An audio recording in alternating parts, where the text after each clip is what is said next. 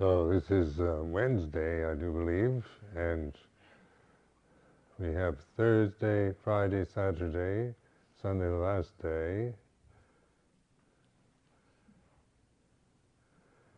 and this paradise, that uh, you have beautiful surroundings, five-star accommodation, excellent food.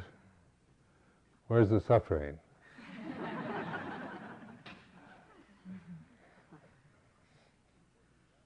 Good, perfect weather. This is as good as you'll ever get. But still, it's not enough, is it? In terms of if you, even with the best, we can create misery. We, we don't, we, we're not asked to do very much. Sit, walk, stand, lie down, breathe, pay attention.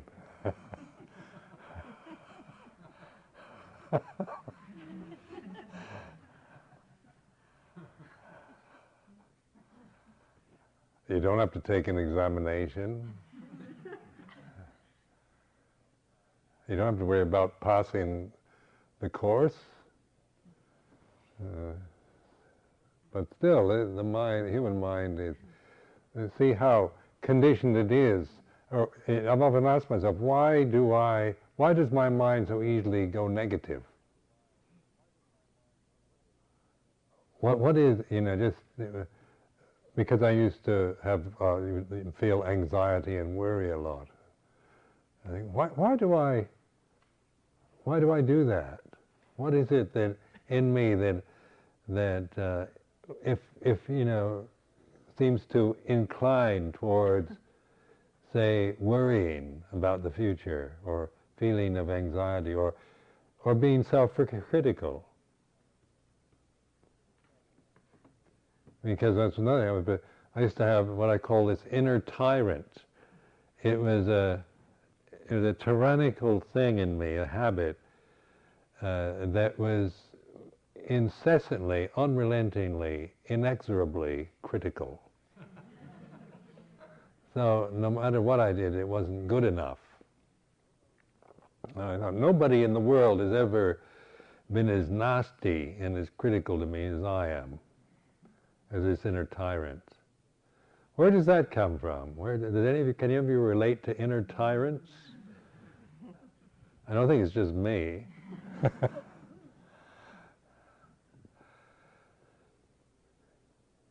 And it became, you know, just so, like, like um, even when, when everybody said, oh, Ajahn Sumedho, uh, you know, like if I gave a talk and then everybody said, oh, that was a wonderful talk. Uh, it really helped, it was so clear, and we really appreciate your wonderful wisdom. The inner time and say, uh, well, you know, you shouldn't have said this, and you shouldn't have said that, and you didn't. And it would start criticizing. So even in the midst of paeans of, paeans of praise and, and uh, accolades uh, from the authorities, the tyrant would still go on. So I began to realize this was just this was this, this negativity, this this self-consciousness was a was a habit of the mind, because I certainly wasn't intending it to be like this. Contemplating the kind of society we grow up in, uh, say here in the United States, it's uh, in some ways a very idealistic society based on democratic ideas uh, of equality and freedom and equal opportunity, liberty, pursuit of happiness, all that. Uh, so those are the kind of, that's the, the ideal for the society. But the reality of the society is what? It's a very competitive society, isn't it? Uh, when you when you start, you know, when you, when you start going to school, and there's, there's a, you're put into very competitive situations. Uh, we're very self-conscious because we, the, the emphasis uh, is so much on individual attainments, like how, what we look like and whether we're popular or not, or whether we're have a high I Q, or whether uh, where people, you know, our worth, self-worth is very much based on on very individual qualities. This is just my reflection anyway, so that the, there's a strong sense of being a, an individual, of being an independent individual. As having lived in Thailand for a number of years, where the society is very different in its attitudes, it, the, the, there seems to be more of a kind of a wider identity. Your identity more with a family or with a group is strong. Where, say, in my experience, my identity is very much, not so much with family or with uh, anything else, but a sense of my uniqueness, my individuality seemed to be the The, the main thing. Then I noticed by the time I was thirty that this that this kind of individuality, and, and which certainly had its good points. I'm not uh, saying that it's all uh, uh, there's something wrong with that, but this emphasis on me being an individual and me being unique, and even in the kind of Christian background that I'm from, there was this sense of a unique soul. That I had a unique soul that was really me, uh, that wasn't like anyone else, and that when I died, if I was, uh, if I was good, I would. This soul would go up and live with God and Jesus, and so I'd be this soul, which is a unique soul. It wasn't a kind of like merging into any one universal soul. It was my soul, my unique soul. The sense of being unique and being individual, uh, separate, I began to, to notice uh, a kind of loneliness, a sense of, uh, that somehow something in me had not developed the ability to to kind of relate in an inclusive way with with a group or with an, even another person. Very well. My my identities were too too isolating. Uh, so like even I was even married at one time. I just couldn't couldn't relate to my wife very well. So that the the uh, this this sense of loneliness began to. Well, I think this sense of independence and uniqueness was quite quite a lot of fun during the twenties. Began to wear thin by the thirties. And, uh, and, uh, and a kind of loneliness, a sense of isolation, a lack, an inability to to blend or to fit in or to be part of a larger group, or even just harmonize with some with another person, another human being. So there's co- there's competition and the. And comparing myself with uh, being very idealistic, I compare myself with with uh, high standards. I had high standards. I expected a lot from people, from parents, from uh, university, from the United States of America, from everything. I expected, you know, fairness, justice, rights, privileges, all the best. Uh, I had very high standards, and these high standards were such that, of course, I could only feel that life was not, didn't, nothing could reach up to these standards, could fulfill these high standards. So this inner tyrant was coming from this, the complaining mind, you know. It should be like this, you know, you shouldn't have showed weakness there, you shouldn't have given in to that, you shouldn't have Uh, done this or said that, or you should have. And so the tyrant just was was the result of this this way of thinking, this kind of conditioning.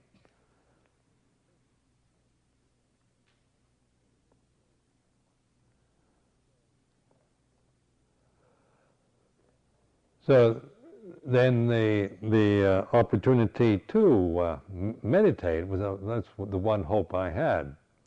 Was a, I didn't know how else I could possibly get through life. Remember on my thirtieth birthday, I was in I was in the Peace Corps at the time, and uh, and I thought, I'm thirty now, and I thought, I'm thirty years old, but I got the emotions of about a six-year-old child, and uh, you know, I'm, I look thirty, and I can I, you know, try to act like I'm thirty, but inside it's not there, there it doesn't there's nothing very mature about the emotional nature. And I thought, do it, can I spend thirty more years like this? The idea of, of reaching sixty, living for thirty more years, with doing thinking like this, reacting like this, was was really depressing. So then I, I Uh, thought, well, the, what, the one thing I do have faith in and I trust is Buddhism. That was the, the light at the end of the tunnel for me. So it was uh, that, that uh, kind of possibility that living in Southeast Asia and going to Thailand and uh, developing through through this kind of, I had this one thing that I really was interested in, and I wasn't interested in anything else uh, at that time at all. Just that was the the light, uh, a kind of dim light at the time, but there was a light at the end of the tunnel, so I was able to to follow that. And so the, the kind of conditioning we have, it has its good side and its bad side. I'm not, I don't feel that I can complain a lot because I did, I was born in, with so many privileges, with good parents in a, in a good country, and, and you know, when I really look over my life, I, I have very little that I, you know, that I can really say was terrible or un, really unfair or, or that I've been given a, a you know a, a rotten deal in life. I can't really f- feel that way because compared to so many other people on this planet, I've had outstanding kind of opportunities and privileges, options in life, much more than my parents ever had. My parents' options and opportunities were much more restricted than than, than mine. But still the suffering was there. And if I blame it on parents or America or what, then no. That doesn't do any good to go around just saying it's your fault, does it? But it's learning how to take this this suffering, this is the, the noble truth, first noble truth, and use that suffering for awakening the mind. So I even feel grateful for it now, for the for the things that uh, in life that have made me suffer. I have a, a gratitude because it's that kind of thing, that kind of uh, the disappointments, the resentments, the disillusionments, and uh, and that that that really propelled me into seeking a way out of suffering. So uh, last night I was talking about the first and second noble truths, about the, the suffering and the causes of suffering.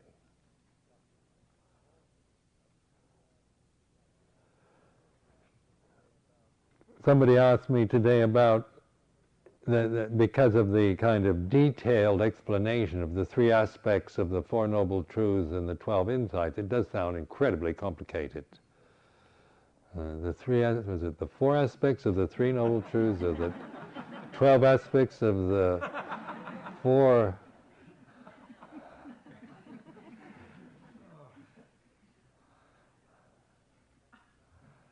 And so it can sound, you know, when we talked about these, these Theravadan uh, inventory lists are quite, quite daunting at first, but actually they're very useful if you, if you. Uh, You know, in, in the long term, I encourage you to memorize a lot of this.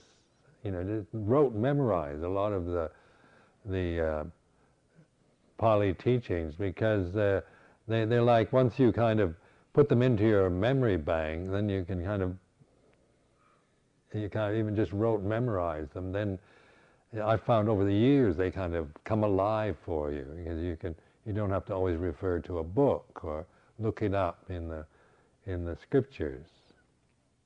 So in the early stages of monasticism, we had to memorize, do a lot of memorization in Pali, and, and at first I thought, what's this about? You know, just mem- Citizen recitations, parrot-like pronouncements. What good is this? Because my education was was uh, we we didn't we were never asked to rote memorize hardly anything. A B C to and so well that was about it. Then uh,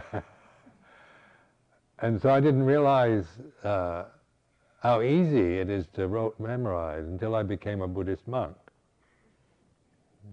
So I memorized, I started memorizing the chants, memorized the two hundred twenty-seven monastic rules. I, I never thought I would ever do anything like that.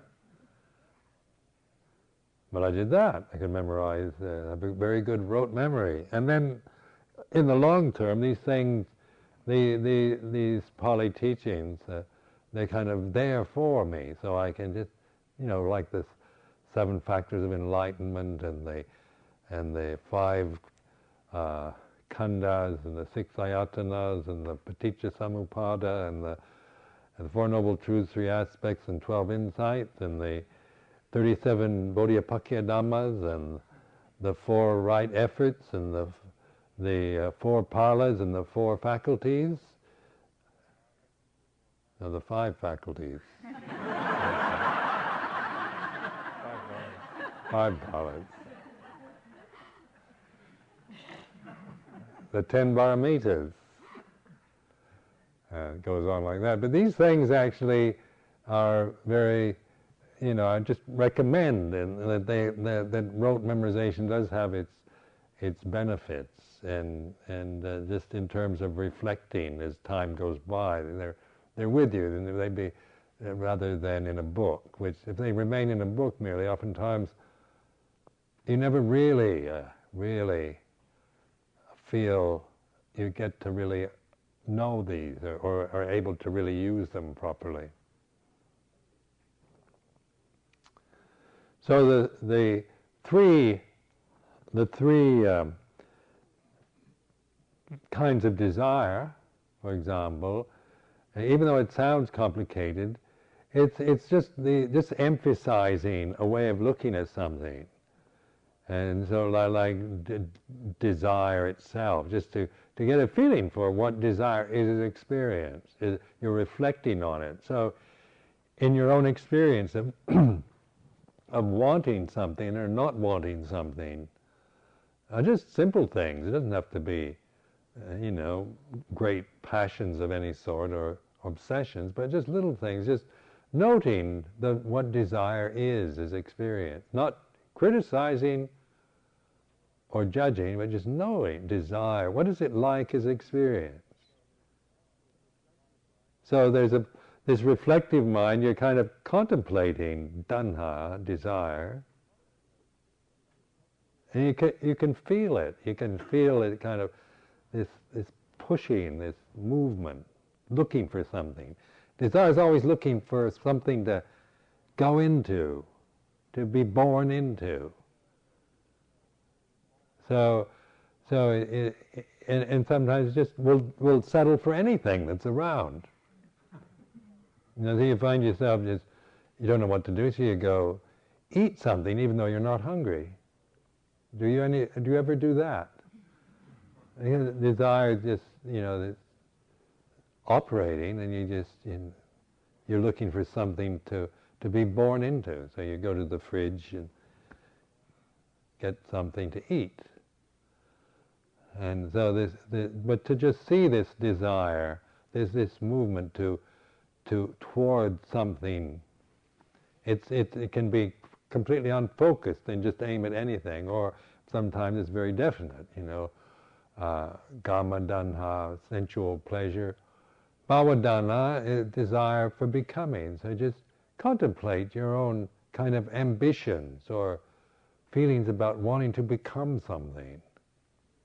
wanting to become a, a success, wanting to become uh, a mother or father, wanting to become uh, um, um, um, enlightened being or whatever. Just that, that feeling of becoming, wanting to become something. So you're reflecting on that, that, that sense of becoming. And then Vibhava Taṇhā, that sense of not wanting something. I don't want this, I don't, it shouldn't be like this, I hate this, we've got to get rid of this. Either, whether it's your own thoughts or feelings or it's external things, just know the Vibhava Taṇhā, wanting to get rid of things, this desire to destroy, get rid of, get away from, separate from something. So just in daily life, even if you're, you don't have to do this on even on a meditation retreat, but just notice in daily life what these things when you, when you just when you start. I don't like, I don't want this. Uh, just kind of comment on what. Just notice in, in terms of Vibhava Taṇhā, desire to get rid of something or separate from something is like this. So you're you're reflecting on the actual feeling of not wanting. You're not judging it, criticizing, but just noticing what it feels like to not want, to dislike, to want to get rid of, or want to become something, or want to, seeking uh, sense pleasures, sense, sense distractions. So this is a, a way of reflecting in daily life also. That it, so that it's not, not all that complicated, just beginning to notice this that happens as it's happening. So you're actually, um, you know, beginning to, to awaken to the power, the force, the feeling, the momentum of desire. Then the, the third noble truth is the truth of the cessation. Uh, dukkha or suffering ceases. So, cessation or nirodha, dukkha nirodha, the third noble truth, the cessation of suffering. So this is like the the inhalation is like the the uh, arising, and exhalation like the cessation. Um, and th- this is the pattern, isn't it? The rising, ceasing.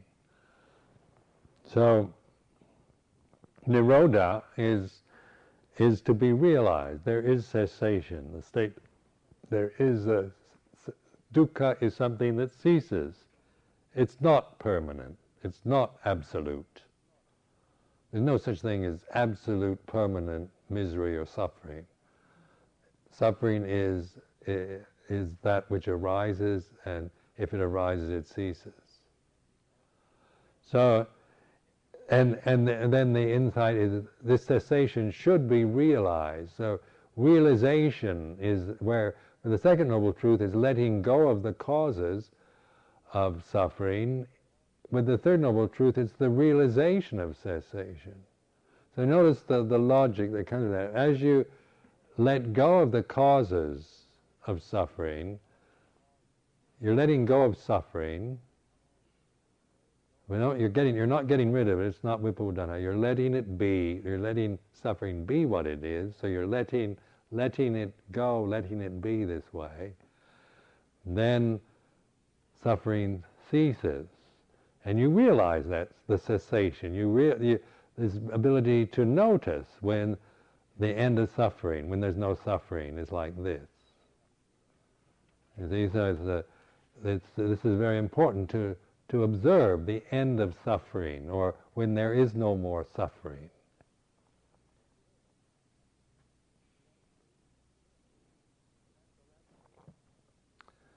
So that takes uh, this, this ability to be patient with something. Usually in our lives, when when we're suffering, we, we tend to uh, not notice its cessation, or when it ceases, we just distract ourselves. We try to get rid of it. I'm feeling depressed. Oh, I want to t- give me some kind of medicine to take away my depression. uh, jolly me up, uh, tell me a joke, turn on, switch on the telly, uh, let's have uh, something to eat, uh, let's go to the disco or whatever. It's, you know, a way of, of just getting away from the suffering. The Vibhava Taṇhā, get get rid of it. But uh, now we're not, we're using suffering, we're examining, we're, we're raising suffering up as a noble truth and using it for mindfulness. So then you're actually realizing suffering ceases. So a, it's a realization is reality, isn't it? To realize something is, is you're aware of the reality of it. So you you're you're aware of the reality of when suffering is no longer present. It's gone. Realizing non-suffering. Now, how this works as uh, in practice is is through uh, mindfulness. Mindfulness allows you to accept suffering and to embrace the suffering, to let it be, to let go of, of the, the the causes to to kind of get rid of the suffering or become happy. You know, so you're you're letting suffering be what it is, and by doing that, then it, it, its natural state is, is to is is it's not permanent. So it what arises ceases, and in this cessation, you're realizing, you're noticing. Now there's no suffering, it's gone. Non-suffering is like this. You're realizing the end of suffering. It's not like the end of suffering, you'll never suffer anymore once you have this insight. That would be nice, wouldn't it? That's what I used to hope for. Once I have insight into the Third Noble Truth, there'll be no more suffering for me. It says, it says in the book, it's the end of suffering. It sounds like the total end. But that, it's not, not pointing to that you won't you won't experience suffering anymore, but it is the the end of suffering. You're you're you're realizing the suffering that, that you're experiencing now ends, and you rea- and you notice its ending, its cessation, its absence. Now, when when I practice with this, then, then the absence of suffering is a kind of bliss. What we call bliss, because it's a, it's a state of, of just where that the, the tensions and the struggle that come from grasping desire, isn't it? Because when your when your life is based on grasping desire, it's a, you're actually in a state of tension all the time. Because desire is always going off somewhere. You're always kind of running around, or you're trying to get rid of it, or trying to control, or trying to distract yourself. So, so life gets, there's a lot of restlessness and stress and aggravation, endless aggravation, and, and stressfulness in in just struggling with desires. So, when when, when you stop struggling with desire, stop all this this grasping, struggling, fighting, resisting, controlling, manipulating, running around. When you stop doing that, then you let go of the causes of suffering, and the suffering ceases. And that cessation is like a relief. It's just, and that relief is a is a bliss, a kind of state of bliss. It's not like a high state, not like floating up on a cloud, but it's the bliss of relief, of just feeling a sense like you've been carrying a, a really heavy burden on your back, and you're just, and you're just so tired and worn by this heavy weight, and then you put it down. What does that feel like? It's relief, isn't it? So it's nothing fantastic, like, you know, getting blissed out on drugs where you're, you, you know, you're just floating up in the sky somewhere. But you're, it's just a, a very, but a, but a lovely feeling of relief and ease.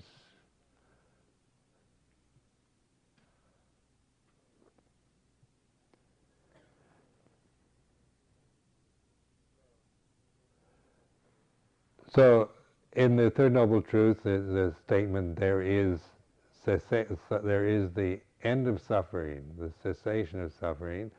Suffering, this cessation should be realized, and then cessation has been realized.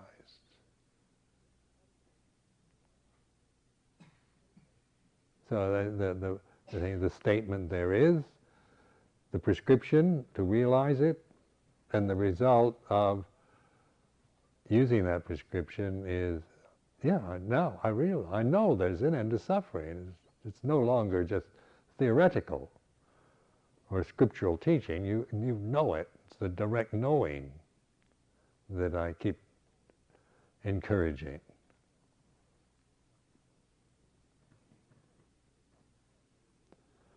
Well, you can still suffer again, but at least you know there is an end to it, and you you you you have a have a knowledge now, a direct knowledge that encourages you to to really look at life more directly. It's it's a kind of fearlessness comes from this. Life is very frightening when it's just an endless struggle, isn't it? And when you don't know anything about it, you know the future is can be. And especially as you get older, you know, when you're young, when I was young, I was quite optimistic. I remember at twenty, the world is mine, you know. There are so many opportunities at age twenty. You know, I was young, and and the world is my oyster. You know, I, I can do anything. This feeling of everything, there's, every possibility is open to me. And uh, it's really interesting, you know, to go out and And, and just kind of have adventures, romance, excitement.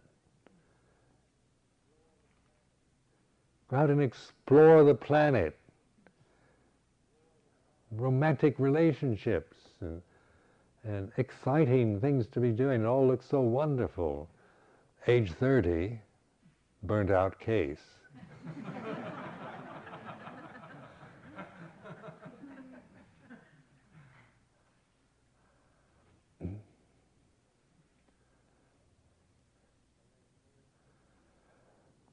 And then at age sixty-five, so I was telling me, I was thirty, I said, I don't think I could stand thirty more years. Now it's thirty-five years have passed. Uh, but I've changed. And I haven't just been stuck with, with, a, with a program that I wasn't able to change or improve upon. So, I mean, that was the dread at age thirty, was what do you do? How do you grow up? How do you mature? How do you develop as a human being? And and then I remember when I was in university, people used to say, well, you have to spend at least twenty years under psychoanalysis. I thought, God, that's, and that costs a lot of money, twenty years of going through it. To psychoanalysis to get your your act together, and I kind of in, in those days even those days psychoanalysis was very very expensive, so I didn't have much hope of being able to do that. I didn't really wasn't interested in it for one thing. But what do you do?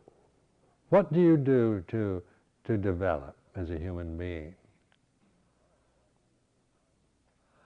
Well, I, I uh, you know, I had my moments with drink and drugs and things like that, and, but I real, realized that this wasn't exactly what I w- wanted to do with my life. Uh, so, so then this opportunity uh, with meditation came up. This was the, said the light at the end of the tunnel, the hope, the one hope I had. And so, following that, then it did. I had very good results. It was the, the right thing for me to do, because the past thirty-five years there's been, you know, a remarkable change and and uh, and and, uh, and a confidence and a fearlessness in someone who was very un- unconfident and frightened, a very frightened person. So I mean, this just I'm not boasting. I don't.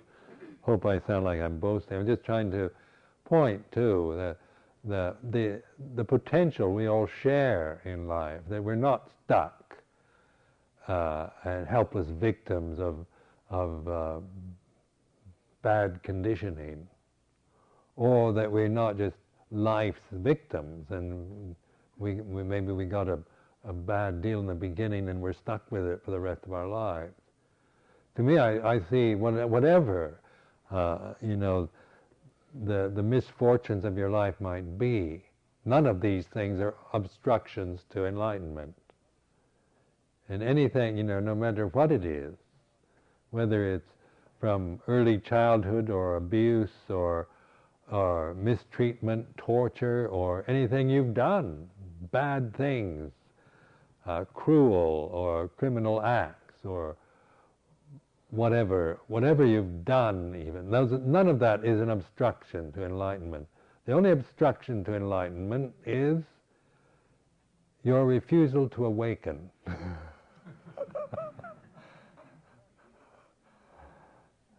So that's nice to know, because sometimes one of the great fears of our life is that that maybe, you know, we're we're the, we're the kind that will ne- we can never get enlightened because we we've got uh, we've had so many unfortunate things happen to us, or we've had such terrible uh, upbringing, or we were we were we were brought up in a dysfunctional family with we're not loved and appreciated, or that or that we've done uh, horrible and disgusting things, so that there's no hope for us, for me, because of all this. There's that fear, isn't it? Or that we've been damaged by life, kind of permanently damaged, because we, we've either been corrupted in some way, or or we've done something that we feel might have been like a permanent black mark on our record forever. Those are fears that we can, that that many people have. But in terms of Dhamma, this is not the way it is. And I re- repeat that that the obstruction to enlightenment is coming from you, is your refusal to awaken. Because every one of you can awaken to life. And and uh, and so, because right now, here and now, at this at this moment, this is a very nice setting, admittedly. admittedly but uh, and it, it's it's ideal in some, you know, it's the perfect situation right now. So there is this sense of, and this encouragement to awaken, and this awakenness is the ability to just open your mind up wide. There's nothing to fear anymore. You don't, you're in a safe place. You have the three refuges. You took the three refuges and the eight precepts.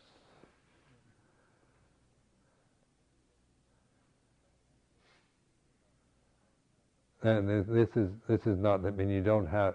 If you hadn't taken the eight, three refuges, and eight precepts, there's a lot to fear. the eight, the three refuges and the eight precepts. So I, is a help to kind of encourage this, you know, the sense of, of having a convention to, to keep, to support and kind of help you and can, and, and guide you and, and uh, direct you. So that, this is a good thing to know, isn't it? That, that uh, there, there's, if you believe there, if you believe that you're a hopeless case, then that's the attachment you have. And, And if you refuse to awaken to this belief as just merely a, an attachment that you're, a, a, a, a condition of your mind that you're attached to, if you refuse to open to that and see it, then of course you, you're actually going to live your life and prove to yourself that you are hopeless. It's not because you really are hopeless, it's that you've been a, you, you refuse to let go of that perception. See? So the thing is, is this encouragement, this this act of faith, trust, openness, awareness, and the use of wisdom. It's something that is available to us all. The Buddha established his teaching. He says there's a teaching for, we say, deva-manu-sanan, which is for angels, but none of us are angels, and for human beings. So I, I'm, I don't know about angels, but I know about human beings. This is a, this is a, manusia is a Pali word for, for human, for human being, for humanity. So it's a teaching about humanity, about our humanity, about being human, and about life on in, in this sense realm, in these kind of bodies, sense bodies, physical bodies, sense, sensitive forms, consciousness, planet Earth, uh, this universal system, this solar system, the sun and the moon, and all the planets and, and all the rest. We, this is, this is what it's all about. It's for this realm here. These Four Noble Truths.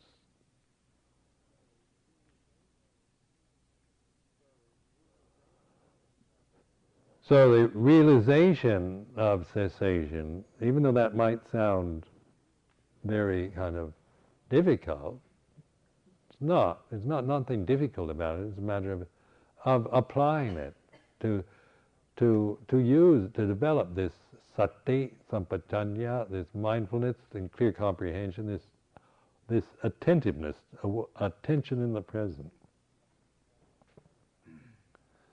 Somebody was telling me today about their their, their experiment with uh, with disappointment, just a, an emotion of feeling of disappointment with things in life, and then then just being able to uh, accept this feeling and and not try to get rid of it or blame it on somebody or something. And just and as this accepting of this feeling was possible, and and the willingness to feel disappointed and to bear with this feeling, then it ceased. It dropped away. It's like that.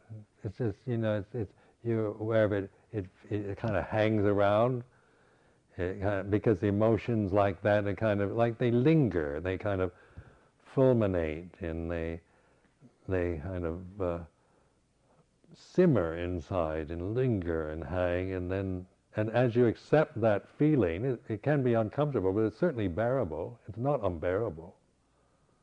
But if you just totally accept it, then that feeling, say the feeling of what you might call feeling of disappointment with life, with yourself, that this feeling then You can you, you, you identify it, you accept it, and then it, it ceases, and you note its absence.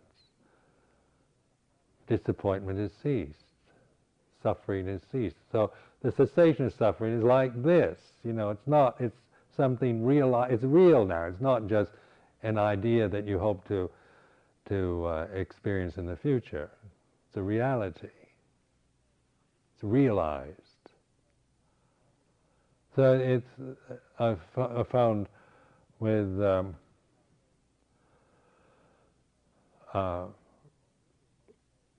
with all the with, with with the emotional habits, you know, like like I've talked about this resentment that I used to feel. I used to feel resentful because I. I, because of my position in the community, having to be, uh, like ever since I've been, I had only eight years as a Buddhist monk when I was put into a, a, a leadership position as an abbot of Wat Nanachat in Thailand. I had established a monastery, only eight, eight years. Ajahn Chah had twenty years before he established Wat Bapong. I only got eight years. Not fair. Then, um, then, um,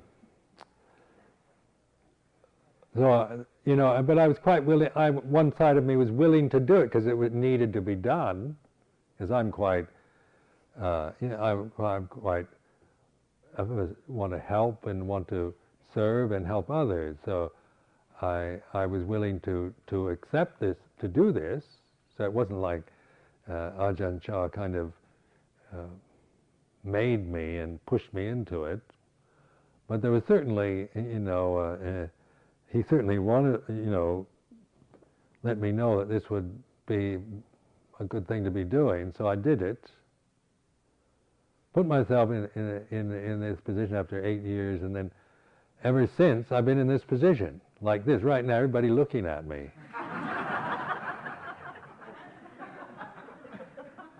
You know what it's like to be always looked at, and and then then uh, going to England, and and there, you know, just being a, a focus, being in in Thailand at least, the Buddhist monk is a is a respected sight. You know, you you go around and people people pay respect to me, and they and the Thais are very respectful to Western or foreign Buddhist monks. So it's very nice in Thailand. You go around, people look at you uh, with uh, devotion, and they pay respect, and they treat you very well. Then you go, when you leave Thailand, that's not what happens, you know. You go into Victoria Station in London and you get called skinhead. People give you uh, obscene, make obscene gestures sometimes, and and then you uh, you go. If you're lucky, that you they'll, they'll just call you Hare Krishna.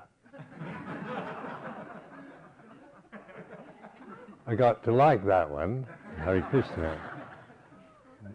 Because it's certainly a lot better than some of the other things you get called.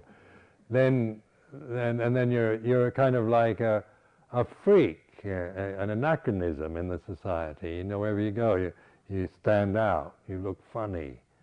They say, where do you wear? Why do you wear those bed sheets?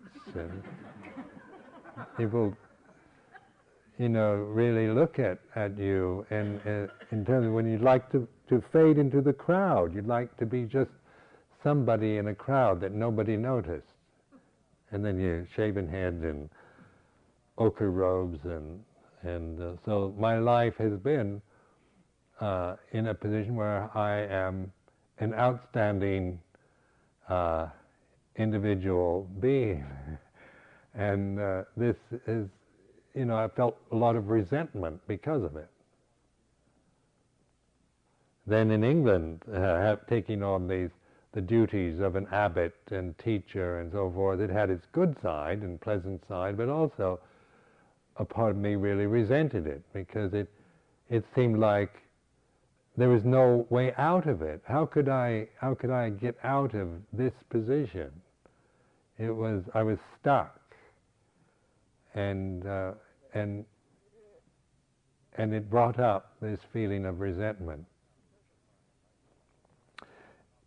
Because of my idealism and that, I I didn't really contact this feeling for a long time, but it be it would show up in various ways. I would handle situations, kind of cynic, cynical asides, or just slight complaints, even, or or just the feeling, you know, just having feeling fed up with a lot of things, or being terribly disappointed because people, you know, people you felt you could depend on let you down, or things like this. So, so the uh, the this resentment ha- was underlying a lot of uh, of uh, my life in England, until I really began to identify the, the emotion.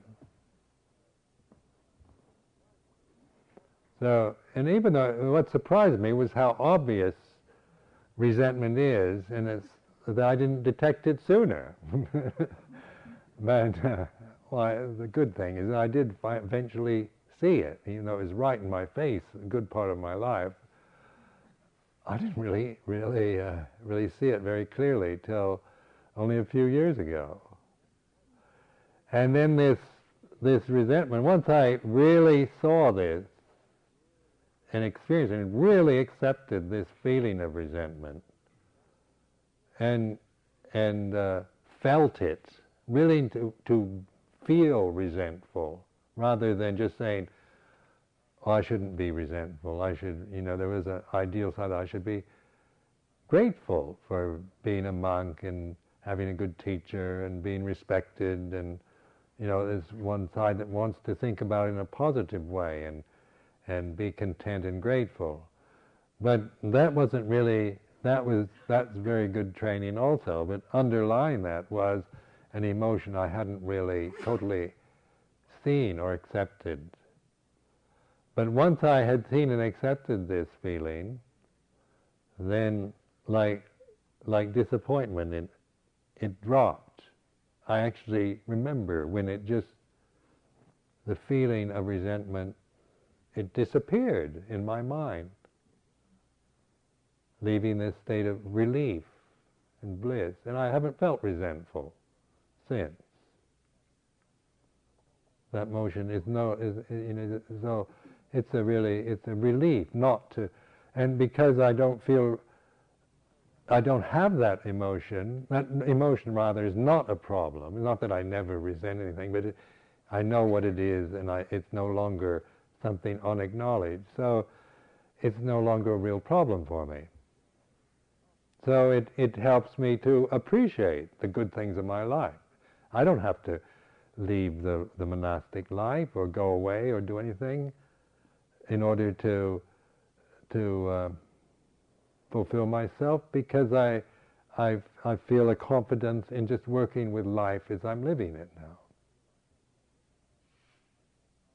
I have a, I, I, I know how to practice with the flow of life. I feel confident in my practice with the, with life as I have to experience it, whether here, right now, here at Spirit Rock, or going to Abhayagiri, going back to England.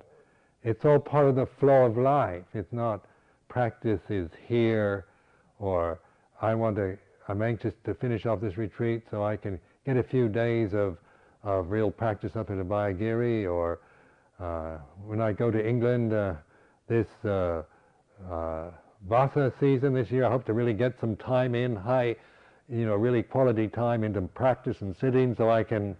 Uh, that those kind of thoughts just don't don't mean anything to me anymore. It's not the way I I see or experience life, because the, the, it's the flow of experience and the and the, the relief that comes from from that kind of practice that I value and I respect.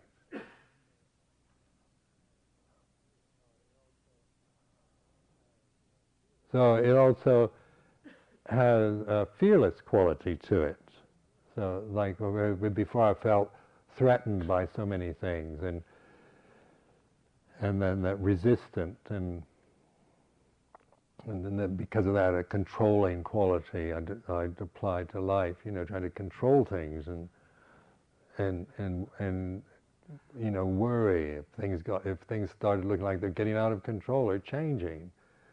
And then when the monks started disrobing, and then a lot of the nuns disrobed, and then anxiety, and then maybe, you know, the whole kind of way life changes, and and you start feeling anxious, or something's going wrong, or it's falling apart.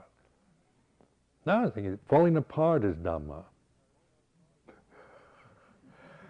You know, no, make no demands, whether everybody stays in the monastery and practices or they all leave. It, it's all Dhamma rather than, than, than me trying to control it. And, and when it starts falling apart, trying to prop it up and getting all anxious and worried, or because uh, it's changing in a way that I didn't expect, or it seems to be getting out of control, and getting all upset. Now I realize you don't have to do that with life. You don't have to run around trying to hold on, and when it starts falling apart, trying to hold it together.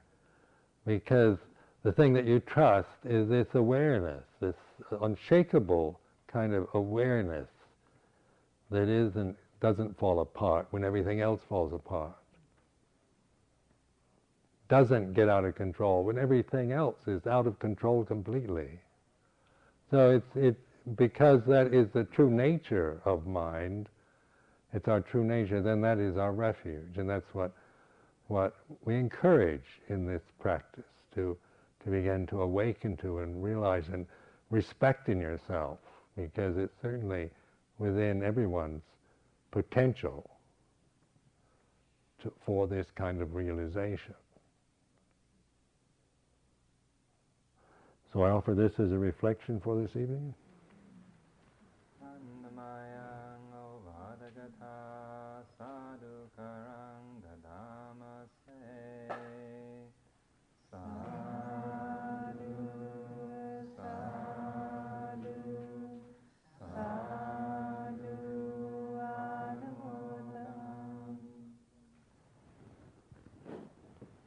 We had uh, somebody was telling me, Sister Sundar was telling me the, this kind of tragic news about uh, today in Colorado. There's a kind of, what, a mass slaughter? twenty-five, twenty-five children.